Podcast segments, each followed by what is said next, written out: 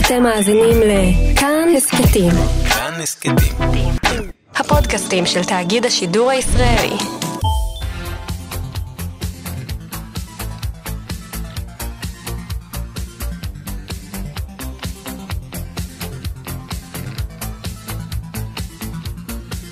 חלון גאווה עם איציק יושע.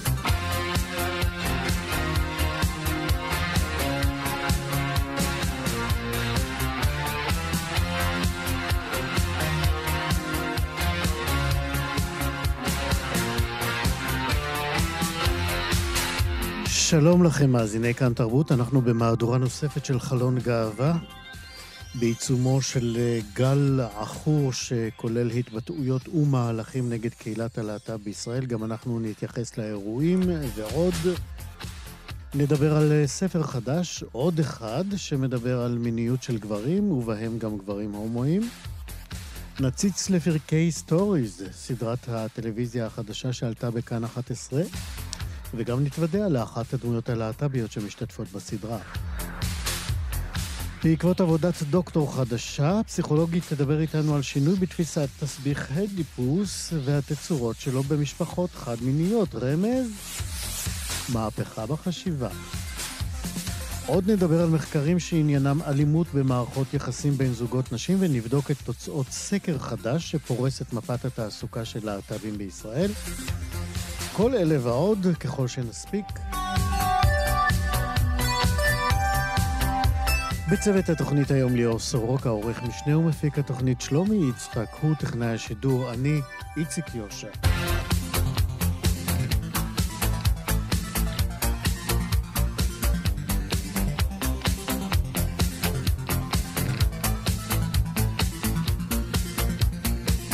שבוע סוער עובר על קהילת הלהט"ב בישראל. בתחילת השבוע, בהחלטה אומללה, בית המשפט העליון קבע כי בהליכי פונדקאות אין להכיר בהורה לא ביולוגי באופן רטרואקטיבי מרגע הלידה, אלא רק ממועד מתן צו הורות על ידי בית המשפט. שופטי בית המשפט העליון, ניל הנדל, ג'ורג' קארה ודוד מינץ, קיבלו את ערעורו של היועץ המשפטי לממשלה על פסק דין של בית המשפט המחוזי שהכיר בהורותם של שני אבות כמעט מיום הלידה. ככל שמתרחקים ממוד... ממולד... ממודל ההולדה הטבעית ופונים לפרוצדורות מורכבות יותר, ראוי להגביר את הפיקוח על התהליך, להגן על טובת היילוד העתידי ולשמש לו קול. כך כתבו השופטים בהחלטה שתפגע בהורים להט"בים רבים בישראל. חבר מועצת העיר תל אביב ומחזיק תיק הגאווה בעירייה, איתי פנקס ארד, ויושב ראש עמותת אבות גאים, עוזר, אה, עוז פרווין, מסרו בתגובה: אנחנו הורים טבעיים בדיוק כמו כולם. בשנת 2020 לא יכול להיות שהמדינה ובית המשפט ימשיכו לראות אותנו כמשפחות חשודות המצריכות פיקוח קפדני והדוק.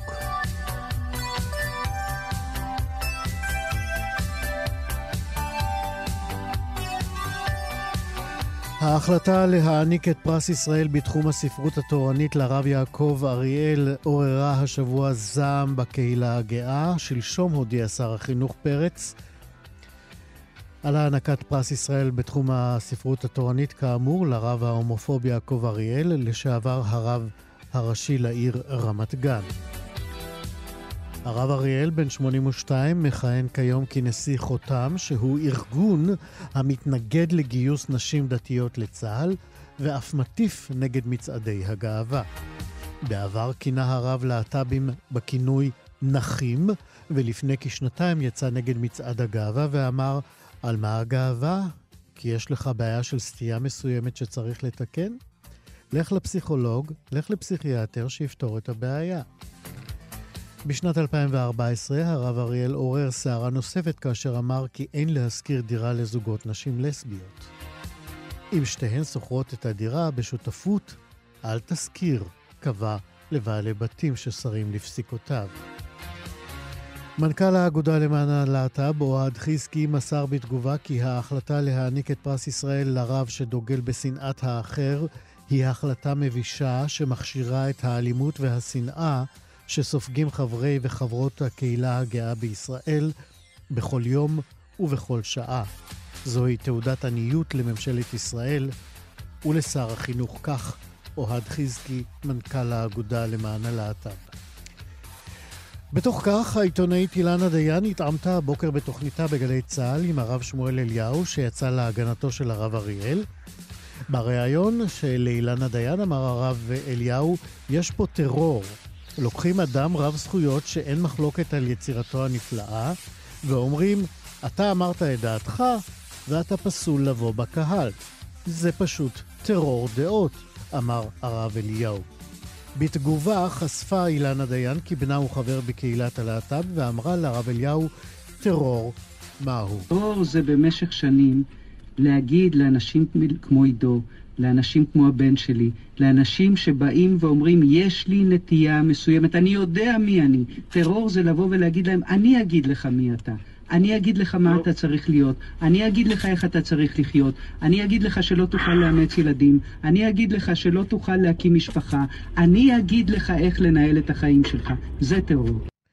כך אילנה דיין לרב אליהו. בתגובה לרצף האירועים הזה, ארגון הפנתרות הוורודות, קבוצת מחאה אקטיביסטית בקהילה הגאה, תקיים מחר בצהריים הפגנות מחאה ברחבי הארץ. בירושלים, בבאר שבע, בחיפה, בפרדס חנה ובתל אביב. הפגנות אלה יהיו מחאה נגד פסיקות בג"ץ וגם נגד ההחלטה להעניק את הפרס, פרס ישראל לרב אריאל.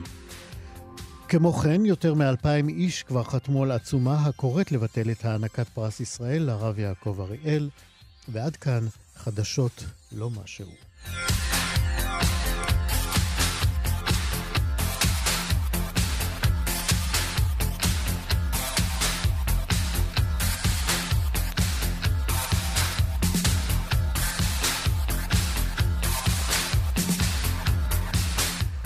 בתזמון uh, מפתיע יצאו בשבועיים האחרונים שני ספרים ובהם מונולוגים של uh, גברים שמדברים את המיניות שלהם, מדברים על המיניות שלהם, על השמחה שבה, על מבוכיה ומבוכותיה, על המורכבות שלה, ובעיקר על כך שגברים ממעטים לדבר על המיניות שלהם. לא על מין אנחנו מדברים, לא על ביצועים, אלא על מיניות ככוח חיים. הראשון היה ספר מתעוררים של רון דהן, ומיד אחריו יצא זקופים של יוסי אשור, שיצא בהוצאת אריה אה, ניר מודן. בספר הזה, בזקופים, 28 מונולוגים של גברים ישראלים. הצעיר שביניהם הוא בן 20, והמבוגר בן, שימו לב, 82. בדפים הראשונים בספר, הכותב מייחד פניות אה, לגברים, לנשים, ללהט"בים, ולבני ולבנות אה, נוער.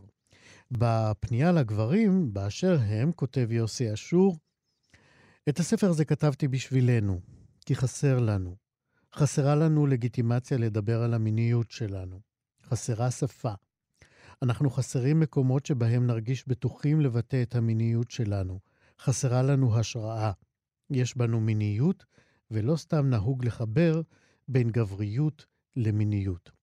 אבל השיח על מיניות גברי, אה, אבל השיח על מיניות הוא גברי. לרוב הוא שטוח, לא מעמיק, מצמיד לנו סטריאוטיפים, מתעלם מדקויות, עיוור לכאב. אחד המונולוגים בספר זקופים הוא של גבר בן 51, שמצהיר שהוא לא בזוגיות, הוא אבא לשני בנים, ואנחנו נוסיף ששמו הוא גיא פיק, הומו, מטפל בטנטרה, טנטרה לגברים, ואנחנו אומרים שלום לגיא פיק. שלום גיא. אהלן. למה הסכמת לתרום את המונולוג שלך לספר? היו לך לבטים בכלל? אמ, לא, ממש לא. אני מתעסק במיניות כבר מעל אה, חמש-שש שנים, מיניות גברית, וכשפגשתי את יוסי ושמעתי מה הוא עושה, חשבתי שזה מקום מאוד מאוד חשוב לתרום גם את הקול שלי האישי למונולוגים האלה. ובאמת באחד, במונולוג שלך, שמופיע בספר ככה אה, ב, לקראת אה, המחצית השנייה שלו, אה, אתה אומר וכותב, בשבילי סקס זה להיות באינטימיות. גם אם זה הסקס הכי מנוכר ואין לי מושג איך קוראים לבחור, האם מיניות היא גם הגדרה חדשה של האינטימיות? זה אני שואל. אה, זה מאוד אישי. בשבילי כן. אבל uh, עוד פעם, כמו שאנחנו רואים בספר, יש 28 מונולוגים וכל אחד מדבר על מיניות, כל גבר מדבר על מיניות, ואצל כל אחד זה שונה. אצלי המקום של האינטימיות הוא שווה למקום של המיניות. זאת אומרת, לא יכולה להתקיים חשיבה או, או מחשבה על מיניות אה, בניתוק מאינטימיות? זה משהו שתמיד חשבנו, זאת אומרת, תמיד שמעתי ש, שלהיות באינטימיות ולהיות במיניות זה הדבר הכי טוב כשמחובר בין שניהם, ואני עם השנים למדתי שאפשר להיות באינטימיות ובמיניות גם למשך חצי שעה, למשך שעה, למשך יום, יומיים. אה, וזה בסדר וזה כיף, ואפשר להתחבר גם למקומות האלה. לא זאת אומרת, אני רוצה, לה, אני רוצה באמת לדייק, לנסות להבין. מה אתה אומר. אתה אומר שאנחנו יכולים uh, לבטא באופן אופטימלי את המיניות שלנו, uh, גם בקשר שהוא קצר מאוד, זאת אומרת שבו יש אינטימיות לטווח uh, מאוד מאוד קצר, של מפגש חד פעמי, של יום אחד, של יומיים, של פחות. לגמרי, לגמרי. איך אתה מסביר את זה? חשבתי שאינטימיות זה משהו שנבנה, שהוא, אתה יודע, הולך נדבך אחרי נדבך, אה, מכירים, אה, לומדים אה, לאהוב, לומדים להיזהר, לומדים לוותר. כן, אבל אינטימיות זה גם... אינטימיות זה גם להיות עם מישהו במקום הכי חשוף שלך, במקום הכי הכי פתוח שלך, הכי חושפני שלך. וזה יכול לקרות גם בהיכרות של יום-יומיים. זאת אומרת, לפעמים אנחנו מכירים אנשים לאיזשהו אה, מפגש אה, חד פעמי, אבל עדיין אנחנו יכולים לבנות אינטימיות שלמה בשעה, שעתיים, יום, יומיים, כמו שאתה אומר. זה אנחנו נפגשים במקום הכי אינטימי שלנו. זאת אומרת, שמה, כן. ושם באמת אנחנו, אנחנו מצליחים, אם אנחנו מצליחים לחשוף את עצמנו, אז אנחנו מגיעים למקומות אחרים לגמרי, ולאינטימיות ולמיניות שלנו. זאת אומרת, אינטימיות היא בעצם לא פונקציה של uh, הזמן שעובר, אלא של היכולת לבטא את עצמך בזמן הנתון, בזמן שזה קורה. לבטא את המיניות שלך. נכון, נכון. זה מה שאני, ככה אני מרגיש ולמדתי וחושב. מהניסיון הרב שלך, יש לומר, כי אתה מספר במונולוג שלך בספר אה, על הניסיונות המאוד מאוד מרובים שלך לאורך השנים בכל מיני מקומות על פני הגלובוס. Mm-hmm. אה, אתה גם מספר אה, לנו שעזבת את אה, בעצם את ההייטק שם עבדת לפני עשר שנים, ובעצם עברת להנחיית מפגשי טנטרה. כן. Uh, במונולוג זה לא מופיע העיסוק הזה שלך, אבל הוא חלק uh, מאוד משמעותי בעצם בעשייה שלך כאשר אנחנו מדברים על מיניות. למה הוא לא היה רלוונטי, אגב, במונולוג? לא יודע, המונולוג, אה, כמו שהבנתי מכולם, אה, זה איך להתבטא אצלי, פשוט פגשתי את יוסי עם מפגשים, הכרנו היכרות מוקדמת קצת, נפגשנו, וזו הייתה שיחה. שיחה של כמה שעות, mm-hmm. שדיברנו בהם על הכל, גם על המקצוע שלי, גם על העבודה שלי, גם על ה... זאת אומרת, זה פשוט בחירה של יוסי אשור לוותר על החלק הזה של הביוגרפיה שלך. אני חושב שבוויתור על הביוגרפיה, על החלק הזה בביוגרפיה, פשוט זה עשה את זה הרבה יותר אה, אמיתי. זאת אומרת, לדבר עליי ולא על המקצוע שלי כלפי אנשים אחרים, אלא פשוט על המיניות שלי, זה מה שהספר הזה עוסק בו, על כל אחד והמיניות האישית שלו. נכון, אבל בהקשר שלנו באמת יש משמעות אה, דווקא לעיסוק שלך, משום שהראייה שלך, mm-hmm. זווית הראייה שלך, אה, מקבלת מימד נוסף.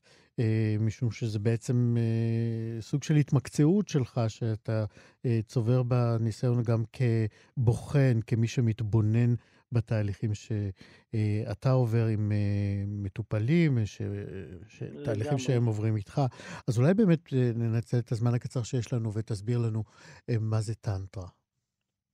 טנטרה זה מאוד פשוט. טנטרה, יש איזה ניחוח מאוד אקזוטי ומאוד משתמשים במילה בשנים האחרונות, אבל טנטרה מדברת על החיבור האישי שלנו לגוף שלנו ולתחושות של הגוף שלנו, בלי להעביר את הכל דרך הראש, בלי לחשוב, בלי לנתח, בלי לבדוק, פשוט לעשות איזשהו ניתוק בין הראש והמציאות לבין הגוף והתחושות, ולהתמסר ולהכיר ולדעת, לדעת, לגלות בעצם את התחושות של הגוף עצמו, וזה נעשה בעיקר על ידי גילוי האנרגיה המינית שלנו וגילוי בעצם כל עולם המיניות שלנו. אנחנו לאט לאט במפגשים מקלפים עוד שלב ועוד שלב עד שמגיעים למקומות הכי חשופים במיניות שלנו, וככה אנחנו בעצם נחשפים למה שהגוף שלנו רוצה ומרגיש ורוצה לעשות.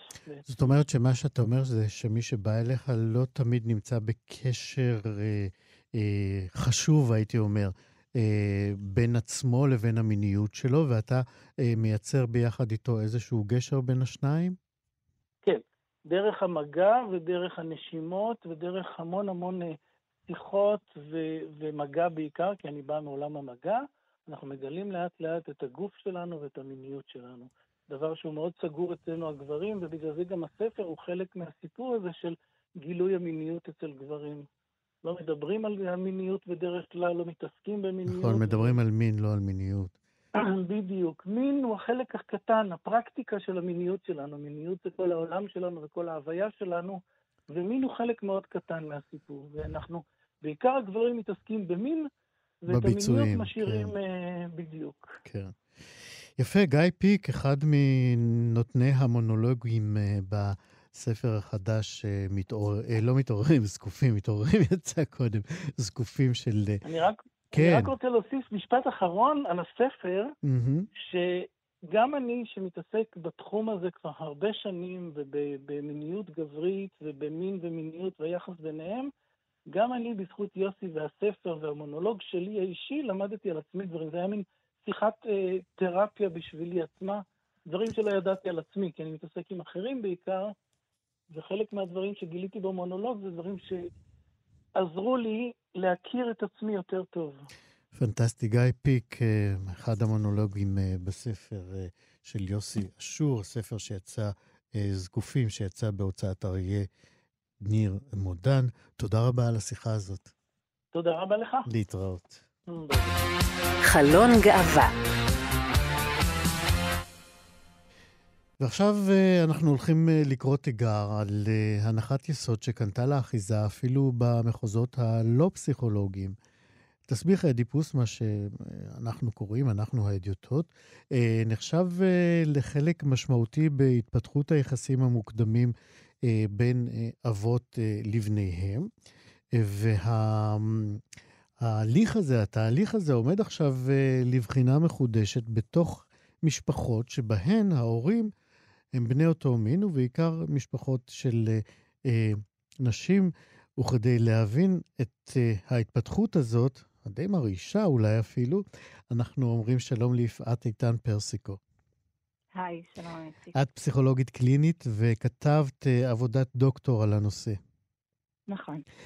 אז נאמר רק שבסוף החודש הזה התקיים אה, יום עיון בחנות הספרים תולעת ספרים בתל אביב, תחת הכותרת ארוס, אדיפוס והמיניות החדשה. אנחנו הרבה מיניות היום, אם את שמה לב, כבר מתחילת כן, התוכנית. למעשה זה לא יהיה בחנות עצמה, אבל זה שייך, זאת אומרת, זה בארגון של תולעת ספרים. זה ארגון, כן, זה, זה, החנות מארגנת באתר לא רחוק מהחנות.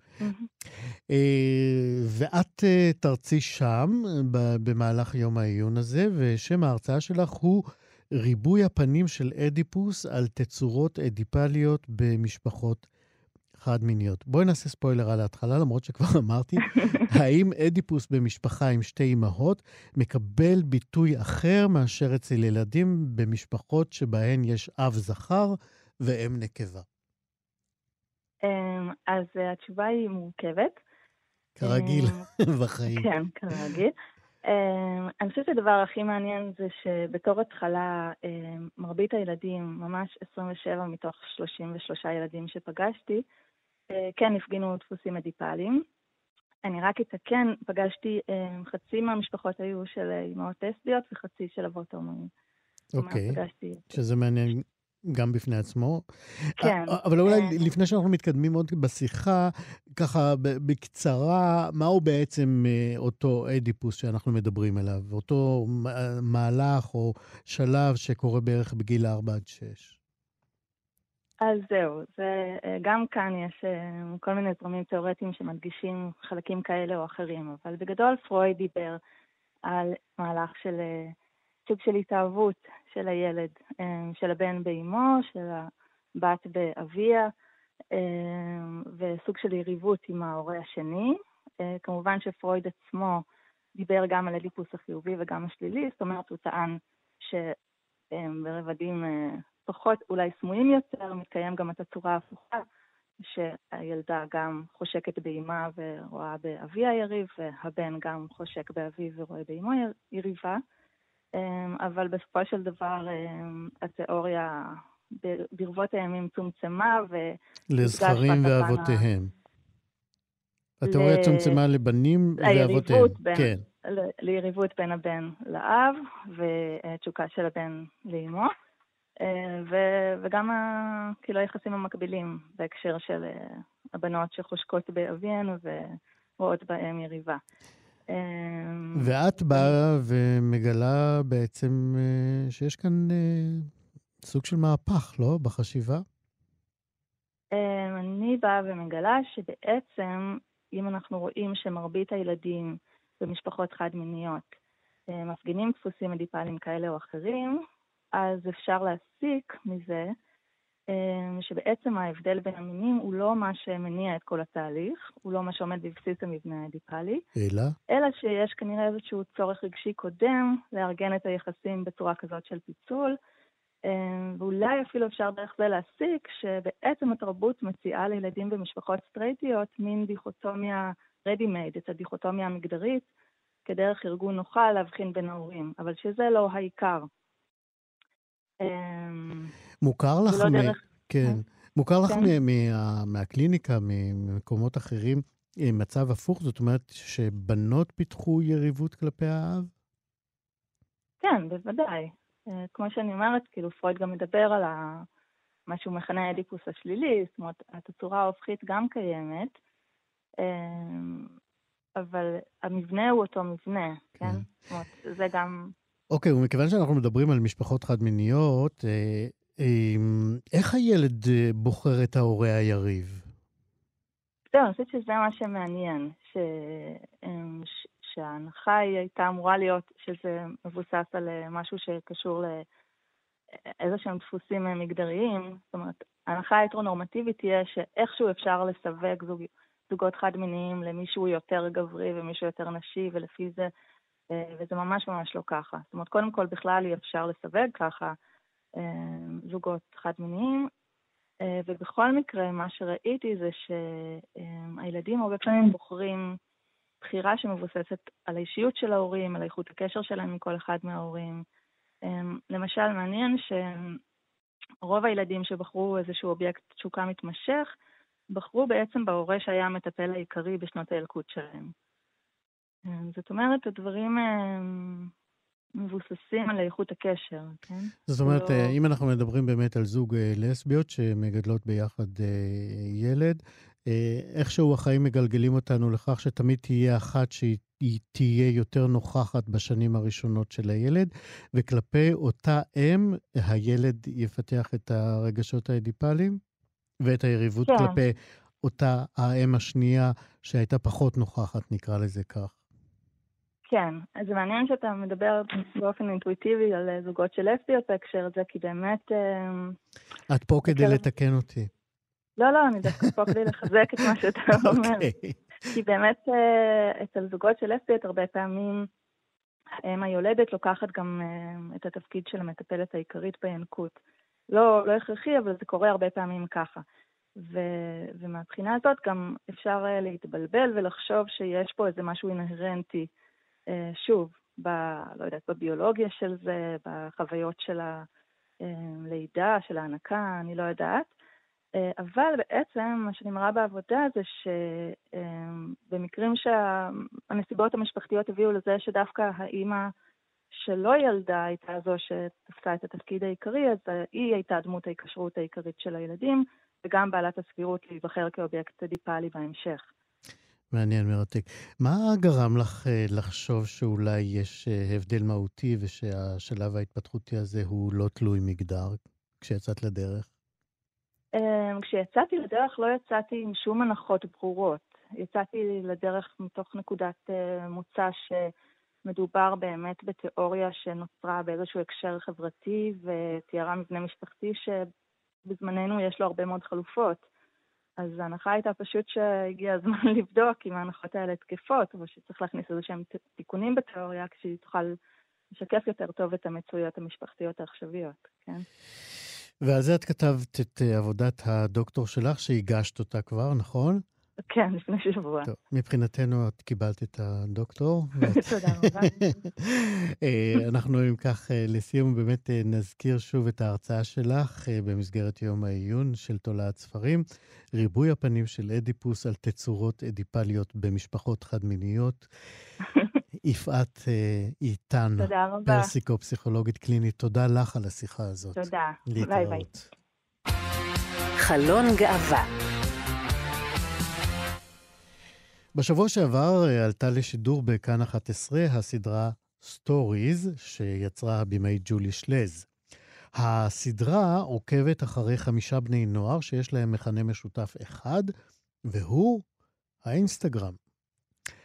גיבורי הסדרה הזאת אה, מתעדים את עצמם ביומנים מצולמים, הלא הם הסטוריז הידועים מהאינסטגרם ומהפייסבוק, והסדרה מנסה לשקף בעצם את התכנים שמעלים הצעירים האלה בראי הטכנולוגיות החדשות האלה שאנחנו אה, מכירים. בין הדמויות שנחשפות בסדרה ניתן אה, למצוא אה, משוררת שיוצאת בשאלה, כולם נזכיר צעירים מאוד, נמצא שם צעיר שנמצא במעצר בית, נמצא צעירה שמתמכרת לאפליקציית היכרויות, וגם לעמיתי שולמן, שהוא הומו צעיר שחוקר את זהותו ואת מיניותו ההומואית בתל אביב של היום ובתל אביב של הלילה. לעמיתי, שהוא כיום בן 21, יש אחת, יש uh, לציין, יש למעלה מ-3,500 עוקבים באינסטגרם, זה רלוונטי לשיחה שלנו. אה, אינסטגרם שהוא מתפעל כבר מאז שהגיע לכיתה ז'. את אה, צילומי הסדרה, כדי למקם את כולנו בזמן ובמקום, הוא החל כשהוא היה בן 17, והם נמשכו כשנתיים עד שהוא היה בן 19. ועכשיו אנחנו אומרים, שלום עמיתי שולמן. שלום, העניינים. בסדר. נסה להגיד לנו מיהו עמיתי ש... נשקף אלינו מהסדרה, מהפרקים ששודרו? בעיניי, מהפרקים ששודרו, uh, נשקף אמיתי קצת בעייתי באיזשהו מקום. למה? Uh, שקצת uh, לא משדר יותר מדי נקודות אור, נראה לי. בעיניי, כאילו, איך שאני תפסתי את זה. ו... אז בוא תספר למאז... למאזינים שלנו שאולי לא ראו, מה רואים בסדרה ועל מה אתה אה, אומר שעוד לא ראו. אז בעצם רואים בסדרה אה, חמישה בני נוער שהם אה, מאוד מאוד מתעסקים באינטרנט, וזה משהו שעזר להם או עוזר להם כרגע גם אה, להתנהל בחיים, וככה הם פשוט חיים עם זה.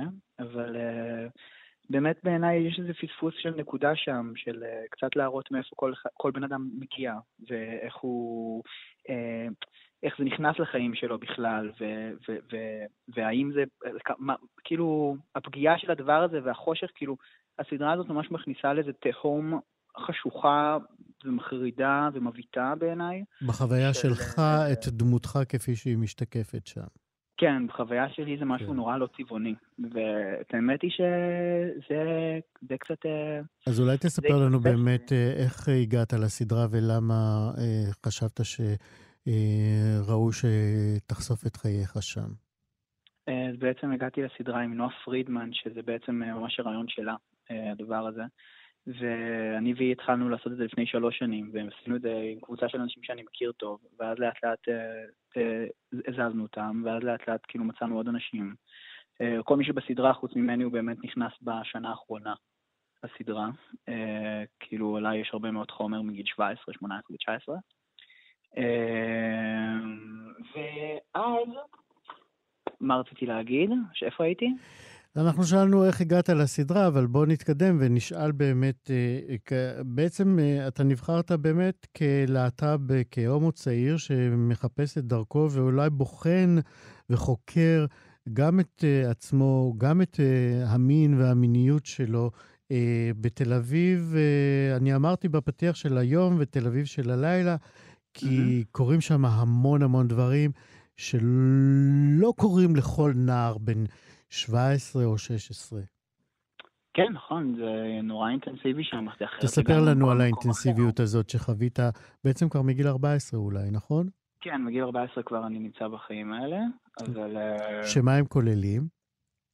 אז הם כללו הרבה מאוד, זה בעיקר רעש, זה בעיקר uh, הרבה מאוד רצון לצאת, הרבה מאוד רצון להיות, זה הרבה כאילו מין כל הזמן לצעוק ולצעוק ולצעוק ולא להרגיש כאילו כזה מוסתר בשום צורה, ואתה רק מין צורח רוב הזמן, כאילו, לא פיד, לא פיד צורח, אבל אתה פשוט עושה כל הזמן מלא מלא מלא, זה כמו הליכון, הילוך נורא נורא מהיר.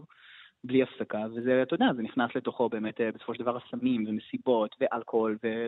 אתה ו... עובר על זה במהירות וברצף, אתה, אה, בעצם אתה אומר, היית חשוף אה, לסמים ולמסיבות ולאלכוהול כבר מגיל 14. כן, ככה, אבל זה משהו שגם אתה יודע. תסלח לי שאני מגייס כאן את החלק ההורי שלי ושואל, איפה היו ההורים בכל התהליך הזה? ההורים שלי היו מאוד מאוד שם. אני גם חייב לספר שבסדרה אני מוצג ב, ב, באמת באור נורא נורא אפל, הרבה יותר ממה שזה אי פעם היה. חשוב לי להגיד. אה, זאת אומרת, ההורים ליוו את המקומות, את הימים, את השעות שבהם אה, היית משתמש בסמים, באלכוהול? עם ההורים שלי, מה הם עשו? אם הם ליוו אותך בתהליך הזה, או בימים האלה הם ידעו, או ידעו, או היו מודעים לחוויות אה, שאתה עובר. כן, תשמע, כאילו לא הייתי כזה באמת יותר מדי ארטקור, הייתי הרבה מאוד בחוץ, מדי פעם, אתה יודע, אתה פשוט, זה קורה לך, אתה נסחף לזה, אתה לא חייב לספר להם, ואתה פשוט נער מתבגר, אתה יודע, בשנת 2017, וכפשוט כאילו, זה מה, זה מה שקורה. כן, ו... אל הקצה אתה, וכמובן דיברנו על בחינת המיניות ואת האופציה אה, אה, ואת היכולת לנוע ככה בין המגדרים. נאמר שהמראה שלך באמת הרבה פעמים אה, תיעתה באנשים שנטו לחשוב שאולי אתה בחורה, ואתה אומר שם בסדרה, אני לא מרגיש כמו בחורה, אני בן. הכי כיף לי זה לשלב את השניים ביחד. נכון, וככה אני באמת פועל גם עד היום. Uh, אני באמת חושב שחלק מהבורות שלי בלא לדעת מה זה קוויר או סיסג'נדר או כל המושגים האלו, זה קצת משהו שאפשר לי להיות מי שאני, שזה פשוט לא צריך לחשוב יותר מדי ולא לשים אותי בשום משבצת, ככה שאני פשוט טס על הכל, כל הזמן. כן. אבל uh, באמת uh, אני מרגיש, בת, אני מרגיש בן, אני...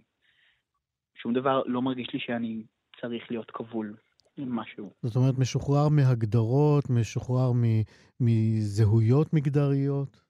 לחלוטין, אף פעם לא העמקתי בזה. זה היה נראה לי שזה רק יתקע אותי. הבנתי. וזה רק עניין של אה, מושגים והמשגות של הדברים, או שזה באמת חוויה שמלווה אותך אה, בכל רגע ש... של ערות ועוררות?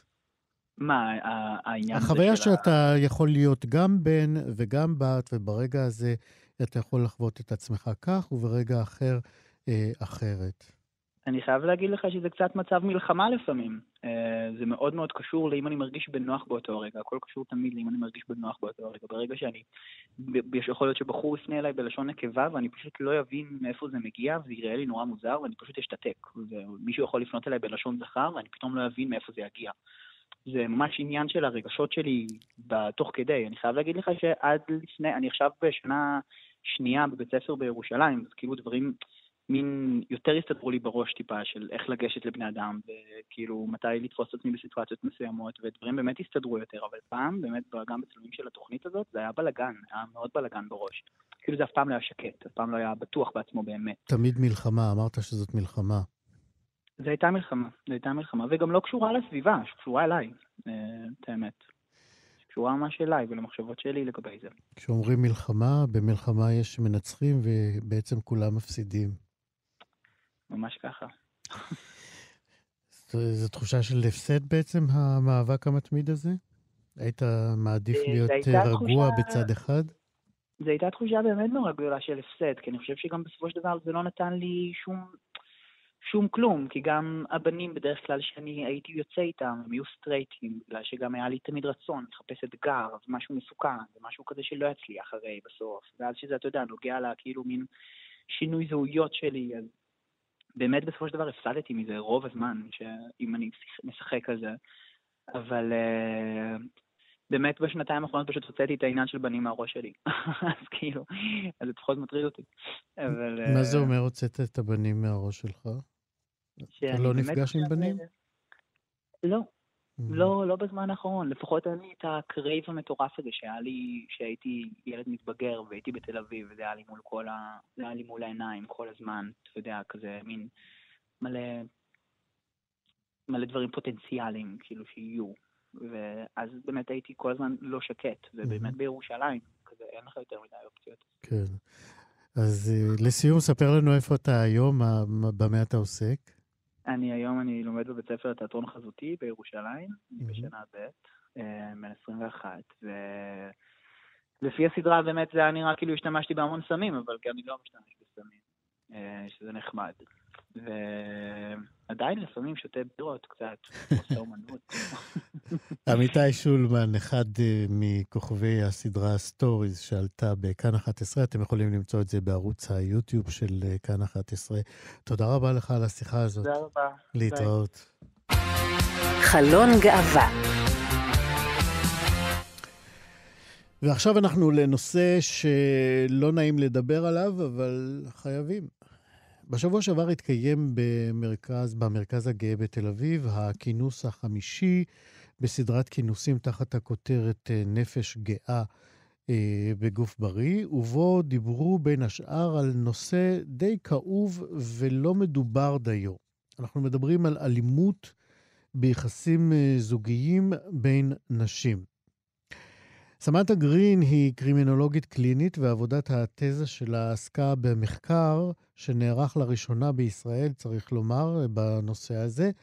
אה, מחקר שחקר את יחסי אלימות בקשר זוגי חד-מיני, לסבי, בדק את מה הגורמים להם ומה ההשפעות שלהם, של יחסי האלימות האלה, על בנות הזוג. גרין אה, היא גם מהחוקרות הבודדות בארץ בעצם, שכתבה על אה, אלימות בין בני זוג חד-מיניים. שלום, סמנטה גרין. שלום, איציק, מה שלומך? תודה רבה, בסדר. בואי נתחיל באמת בנתונים על היקף תופעת האלימות שאת מתארת בין זוגות לסביות. נגיד על פי המחקר שלך, כי אנחנו לא מתיימרים באמת לקבוע שמדובר ב, ב, במשהו סטטיסטי עמוק. המחקר שלי הוא לא מחקר סטטיסטי, ונכון להיום בארץ יש קושי מאוד גדול לאמוד את ממדי התופעה, מאחר ואין מספיק מחקרים סטטיסטיים שיכולים להגיד כמותית כמה, בכמה אנשים מדובר או בכמה מקרים. יחד עם זאת, אם נתייחס למחקר יותר חדש אה, שנערך אחריי, זה בעצם החוקרת הנוספת, שותפתי, השותפה שלי לפשע, אם תרצה, אה, ששמה הדס בניהו, אז היא ערכה כן. מחקר אה, שהתייחס גם הוא להיקף התופעה. בארץ אנחנו לא יודעים מספרים מדויקים של בכמה אנשים מדובר, בכמה נשים, יש לציין. רק יחד עם זאת, אם אנחנו נסתכל על, נסתכל על נתונים שמגיעים ברובם מארצות הברית, אירופה, אז אנחנו מדברים על סדר גודל של בין 30 לעד 50 אחוז מחברי האוכלוסייה הלהט"בית, זאת אומרת, גברים ונשים נכללים בתוך זה, שסובלים מאלימות בתוך מערכת יחסים. אני רוצה אה, שנחזור על הנתון הזה, 30 אחוז ממה שאת לומדת אה, סובלים... בין 30 ל-50 אחוז. בין 30 ל-50 אחוז, כן. כן. אה, סובלים מיחסי האלימות בתוך הזוגיות שלהם. כן. זה נתון קשה. נתון קש, לא רק קשה, זה גם נתון מאוד מאוד מדאיג, מאחר וגם בממצאים אה, שעשתה הדס וגם אה, במחקר שלי, אנחנו רואים שהמספרים האלה תואמים למחקרים שלנו. זאת אומרת, אנחנו רואים את אותם נתונים חוזרים על עצמם. גם אם אנחנו מתייחסים לכמות הרבה יותר מצומצמת של נחקרות, עדיין אנחנו רואים שהנתונים חוזרים על עצמם. יש בקרב אוכלוסיית אה, בין לסביות לביסקסואליות, אנחנו רואים אחוזים שהם הם מדברים על, על כמעט 50 אחוז, זאת אומרת 48 אחוז. אה, יש יותר ביסקסואליות שסובלות מאלימות, אה, מאחר ושם יש, זה מתייחס ליחסים שלהם לא רק עם נשים, אלא גם ליחסים שלהם עם גברים, שגם בהם הן נפגעות אלימות. כמה, אה, על, על איזה אחוזים אנחנו מדברים בקרב ביסקסואליות? בקרב ביסקסואליות אנחנו מדברים על סדר גודל של 50 אחוז, 48 אחוז. זאת אומרת, אם אם נסתכל על זה ב, ביחס אה, למחקר שעשתה הדס, אז אנחנו מדברים על 82% מהנחקרות שלה, שזה אחוז מטורף, אבל לא היו המון נחקרות, היו 23. במחקר שלי היו, ראיינתי 20, בסופו של דבר נכנסו למחקר עשרה נשים שדיברו על האלימות בתוך המערכת, וכולם חוו את האלימות. המחקר שלך בעצם בא גם אה, אה, לבדוק את המחוללים את הגורמים לאלימות הזאת. האם אה, מצאתם שם אה, דפוסים, אה, דפוסים של יחסי שליטה שאנחנו מכירים יחסים הטרוסקסואליים, שבהם בדרך כלל הגברים הם אובססיביים, מטילים טרור פיזי, נפשי, כלכלי. האם גיליתם דפוס דומה גם בקרב שתי נשים? בהחלט. אם אנחנו נתייחס למעגל האלימות, אז אנחנו נראה שהוא גם מתקיים אה, בתוך מערכת יחסים חד-מינית, וכולל מאפייני האלימות, של שליטה, של אלימות על כל סוגיה, בין אם היא מינית, אם היא פיזית, אם היא פסיכולוגית, אה, איומים אה, בפנייה לרשויות, מה שהיה מה שיותר נכון לעבר, פחות נכון להווה. פנייה לעזרה. הכוונה, למה הכוונה פנייה אה, לרשויות אה, שהייתה בעבר והיום היא פחותה? בעבר היא הייתה פחות לגיטימית, זאת אומרת, אנחנו היינו רואים פחות פנייה לרשויות זאת אומרת, נשים לא התלוננו על אלימות אה, שמפעילה נגדן אה, בת הזוג שלהן?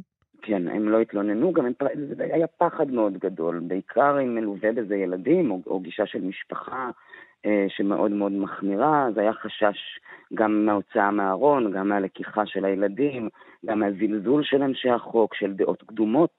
אה, של שוטרים ושופטים סביב הנושא הזה. אז היה חשש מאוד מאוד גדול, הייתה בושה מאוד גדולה ולצידה גם הסתרה מאוד גדולה. יש אה, הבדלים אה, באלימות, בהיקף האלימות, כאשר יש ילדים במשפחה החד-מינית, הלסבית? הבדלים באיזה הקשר?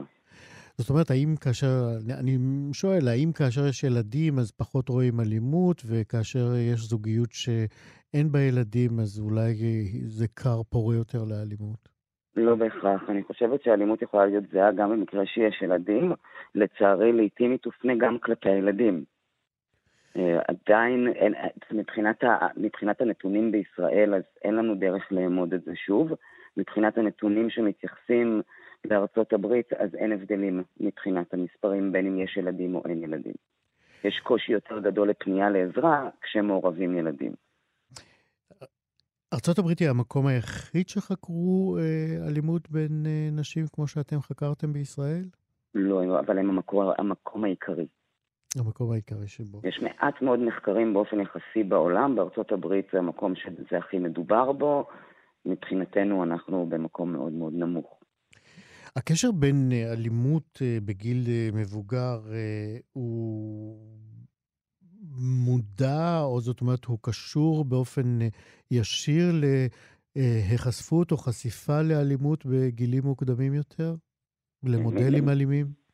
מבחינת מה שאני פגשתי בתוך התחום, אז האלימות היא בדרך כלל תהיה בגילאים מוקדמים יותר. בגילאים מאוחרים יותר אנחנו נמצא פחות אלימות.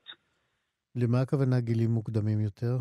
זאת אומרת, גילאים צעירים יותר, שבהם אנחנו פחות מנוסים, פחות יודעים, פחות מבינים את הדינמיקה של מערכת יחסים. לפעמים אנחנו גם משחזרים מודלים שלמדנו מבית, של איך מערכת יחסים נראית, איך אהבה נראית. ואלה דברים שאנחנו נחווה אותם יותר בהיותנו צעירים ופחות מנוסים מאשר כשאנחנו בוגרים יותר. ועם הניס... הגיל גם מגיע ניסיון מסוים, או שיח על זה או ניסיון לפנייה לעזרה במקרים מסוימים, כך שהרבה פעמים אנחנו נמצא את האלימות בשלבים מוקדמים יותר של מערכות יחסים, ולאו דווקא בשלבים בוגרים יותר. כן. כמה הופתעת מהנתונים שצפו ועלו במחקר שלך, במחקר של אה, הדס? מאוד, למען למה? האמת. מאחר ואני חושבת שאני הייתי שבויה באותה תפיסה שרווחת, גם בקרב הקהילה וגם באופן כללי, ש... מערכות יחסים בין נשים הן עם אופי אחר, הן אמורות להיות רכות יותר, עדינות יותר, מכילות יותר, אה, אולי חברות נורא טובות, זאת אומרת, משהו קצת אה, פנטזיונרי לגבי התפיסה שלנו. אה, מעבר לזה גם אנחנו, כדאי אולי להזכיר פה מושג שהיום מדברים עליו יותר ובעבר הרבה פחות, שמתייחס לאלימות נשית, התפיסה, של, התפיסה המגדרית שלנו של מה זה אישה ואיך היא אמורה להתנהל במערכת יחסים. ובהיותי שבויה באותה תפיסה, כשהתחלתי את המחקר, פתאום לפגוש את הדבר עצמו ולראות שזה קיים, ולראות את החומרה של האלימות ואת המאפיינים של האלימות שחוזרים. אמ, זה, זה, זה מפתיע, זה קשה לעיכול. זה השלב הראשוני שאומר לא יכול להיות, אנחנו מדברים על נשים. זה לא אמור להיות כל כך תוקפני, אנחנו נייחס אלימות או תוקפנות הרבה פעמים לגברים. אנחנו נעשה איזושהי הפרדה מגדרית שכזאת. אבל היא לא נכונה לצערי. אה, ולשמחתי, כי אז זה נותן לנו את האפשרות לדעת יותר על התופעות האלה ולטפל בהן. כן. אה, דיברת קודם על אה, פנייה, ואנחנו מתקרבים לסיום, על פנייה לרשויות, אז לא רק תלונות במשטרה. האם פנו אלייך בעקבות המחקרים גורמי, נגיד, רווחה או אחרים, כדי להתייעץ איתך על, על דרכים לטיפול בבעיה, בהיקף האלימות בין זוגות נשים? בהחלט. אה, בזמנו, אה, מי שהיה אה, שותף להקמה של קבוצה באגודה היה זיו רז. זיו רז הוא עובד סוציאלי. בהמלצתו העברתי הרצאה לוועדה בין-משרדית שהתייחסה לספר החוקים של העובדים הסוציאליים, לתעש, כדי לשנות את, את החוקים או את ההתייחסות לנשים נפגעות אלימות שהן חד-מיניות, כדי שהן יוכלו לשהות במקלטים. אה, ולקבל מענה טיפולי, ולשמחתי הדבר הזה אה, נחל הצלחה והחוקים שונו. אז היום יש התייחסות ויש אפשרות לנשים לשהות במקלטים. באמת ידוע לך על אה, נשים שספגו אלימות מזוגתן מגיעות למקלט לנשים מוכות? מעטות, אבל כן, בהחלט. זה מעניין ומרתק. יש, יש המשך למחקר? את ממשיכה לחקור את זה? כן. אני ממשיכה לחקור את זה ברמת הפרט, אה, בשאיפה שאולי אה, יגיעו כספים שהנושא הזה ייגע לליבם ויוכלו לחקור ולשפוך עוד אור על התופעה גם בישראל. אה, נכון להיום אני יודעת שכל פעם באוניברסיטאות שונות יש דוקטורנטים או MA שחוקרים את הנושא. אני משערת שיהיה המשך, אני לא יודעת אם ממני, ברמה הטיפולית וברמת הלקדם את זה, אז בוודאי, מאחר וזה נושא ש... קרוב לליבי, כן. ויש רצון מאוד מאוד גדול לתמוך ולתת מענה, אה, מאחר ואין כזה מספק כרגע. אה, מעניין. אני מקווה שכן, מרפא. טוב, דיברנו על נושא באמת כואב ומכאיב אה, בכל מובן, אלימות בתוך תא זוגי של נשים. סמנטה גרין, קרימינולוגית קלינית, תודה רבה מאוד על השיחה הזאת. תודה לך. להתראות. חלון גאווה סקר של אה, ארגון LGBTech שהתפרסם לאחרונה פורס מפה די מרתקת שבה ניתן למצוא אפיון של צרכים בתעסוקה של חברות וחברי קהילת הלהט"ב בישראל. מהנתונים הבולטים עולה כי מספר רב של להט"בים, או ליתר דיוק 38 אחוזים, עוסקים, שימו לב, בתעשיות מידע ותקשורת, 38 אחוזים, כן?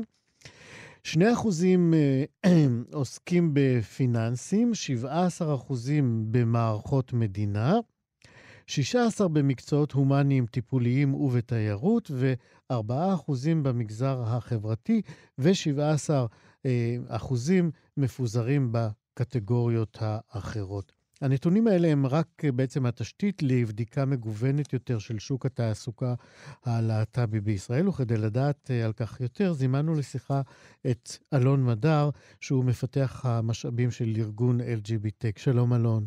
שלום איציק, שלום למאזינות ולמאזינים. בהחלט. תגיד, הופתעת מההתפלגות בעיסוקים? אמ, מצד אחד כן ומצד שני לא. נתחיל מהצד השני שלא, אה, הלהט"ביות שלנו היא לא תמיד נראית, אה, ולכן מאוד הגיוני שאנחנו, כמו כל אזרחי מדינת ישראל, נתברג בכל תעשייה. אמ, מצד אה, הראשון, שהוא, שכן הייתה הפתעה, זה שההתפלגות לא הייתה מאוזנת. אמ, אני לוקח בחשבון גם שהדגימה שלנו, 909 אנשים ונשים שענו על הסקר, אמ, ציפינו לראות התפלגות יותר בתחומי תעסוקה אה, רחבים יותר. וכמה, יש לכם נתונים לכמה דומה ההתפלגות הזאת להתפלגות אה, של אה, עובדים סטרייטים?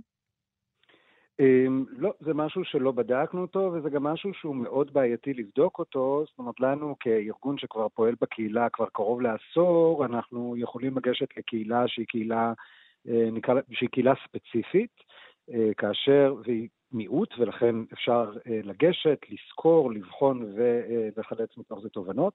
אצל הטרוסקסואלים, שזה הרוב המוחץ במדינת ישראל, יהיה קצת יותר בעיה אה, להשיג את הנתונים האלה באופן שהוא מדיד, נקרא לזה ככה. כן, האמת היא גם לא כך רלוונטי, אני לא יודע למה שאלתי את השאלה הזאת. תגיד, ללהט"בים קשה יותר להשתלב בשוק העבודה? אמ, בסלנג, חבל על הזמן. זאת אומרת, אם יש משהו שראינו אותו מהתוצאות של הסקר, זה גם הייתה ההפתעות הגדולות אה, של להט"בים, וספציפית נשים לסביות וגברים טרנסים ונשים טרנסיות. אלה שלושת הקבוצות שנושאות את עול האבטלה הכבד ביותר ואת הקושי בהשתלבות בעבודה הגדול ביותר. זאת אומרת, הסקר אה, הוכיח בצורה מאוד ברורה שנשים לסביות מועדות יותר לאבטלה מנשים הטרוסקסואליות בכלל האוכלוסייה. ומה, ויתרה, אתם אה, מהסקר יכולתם להצביע גם על הגורמים לזה? אמ, אנחנו לא יכולנו להצביע על גורמים ישירים, אבל אנחנו כן יכולנו להסיק מסקנות, ואם אנחנו אה, מעמידים את הנתונים האלה אל מול נתוני תעסוקה או נתוני אי-תעסוקה של נשים בכלל האוכלוסייה, אנחנו רואים פער מאוד גדול, אה, שהוא אה, אה, גם שנשים לסביות יותר קשה להן להשתלב, אבל מצד שני גם ראינו אה, מופעים ששיקפו את הפערים המגדריים שקיימים בכלל בשוק התעסוקה בישראל. זאת אומרת, פחות נשים נמצאות במקצועות שנתפסים כגבריים יותר, אה, יותר נשים לסביות אה, סובלות מאפליה, אה, ולכן גם מאבטלה, וזה מניע אותן כנראה פחות לצאת מהארון במקום העבודה. שזאת השאלה הבאה שלי, כי יש שם, ממה שקראתי במחקר, נתון מאוד מפתיע, או אולי אותך לא, 62 אחוזים יחשבו פעמיים לפני שהם יצאו מהארון בעבודה, נכון? כן. איך אתה מסביר את זה? אה, אני חושב שכולנו חיים היום במציאות אה, שהיא מציאות לא בטוחה ללהט"ב. פשוט כך, אה, אמירות אה, שנאמרות על בסיס קבוע, אה, שהן שליליות והן מסיתות כנגד אוכלוסיית הלהט"ב, נשארות באוויר, מחלחלות לשיח החברתי שלנו, ולכן הגיוני שגם אנחנו, זאת אומרת, גם אנחנו הלהט"בים, אולי גאים במי שאנחנו, ובטח שלא מתנצלים על כך, אבל אם אנחנו יכולות ויכולים להישמר מפגיעה פוטנציאלית, אז אנחנו נעשה את זה. כמה אחוזים אה, דיווחו על אה, חוויית אפליה במקום העבודה? זה הנתון המדהים ביותר, אה, והמדהים באופן לא טוב, ש-30% מכלל העונים לסקר דיווחו על אפליה או התנכלות או אמירות פוגעניות אה, אה, במקום העבודה. או סליחה, 30% על אפליה, ומתוכם 85% דיווחו שמדובר באמירות פוגעניות והומור מבזה. כן, אה, זה באמת נתון מדהים, כן.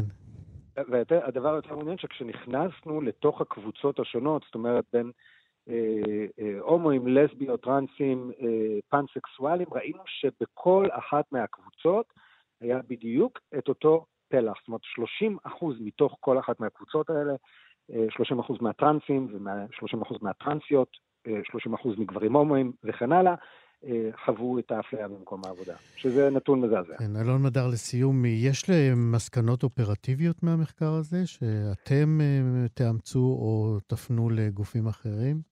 Uh, בוודאי שתיים עיקריות. אחת uh, היא שרשת התאים הגאים ש-LGBTech מפעילה כבר כמה שנים, שזה בעצם... במקומות עבודה, תאים גאים במקומות עבודה, כן.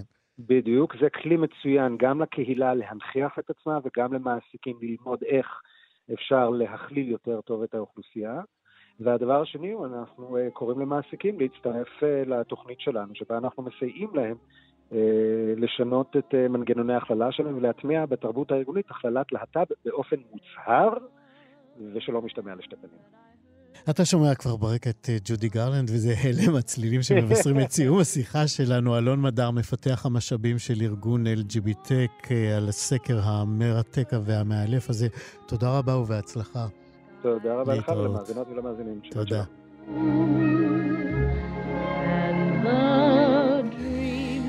בלילה שבין אה, ראשון לשני התקיים טקס האוסקר. השחקנית רנה זלווגר מועמדת לפרס השחקנית הטובה על הופעתה בסרט ג'ודי, שיצא לאקרנים. ג'ודי גרלנד היא ולא אחרת. אחת מהאייקונים הגיים אה, הבולטים בכל הזמנים, ואיתו אנחנו, איתה, מסיימים עוד תוכנית של אה, חלון גאווה. תודה רבה לשלומי יצחק, טכנאי השידור. תודה רבה לליאור סורוקה, עורך משנה ומפיק התוכנית. אני איציק יושע, נתראה כאן שוב. בשבוע הבא.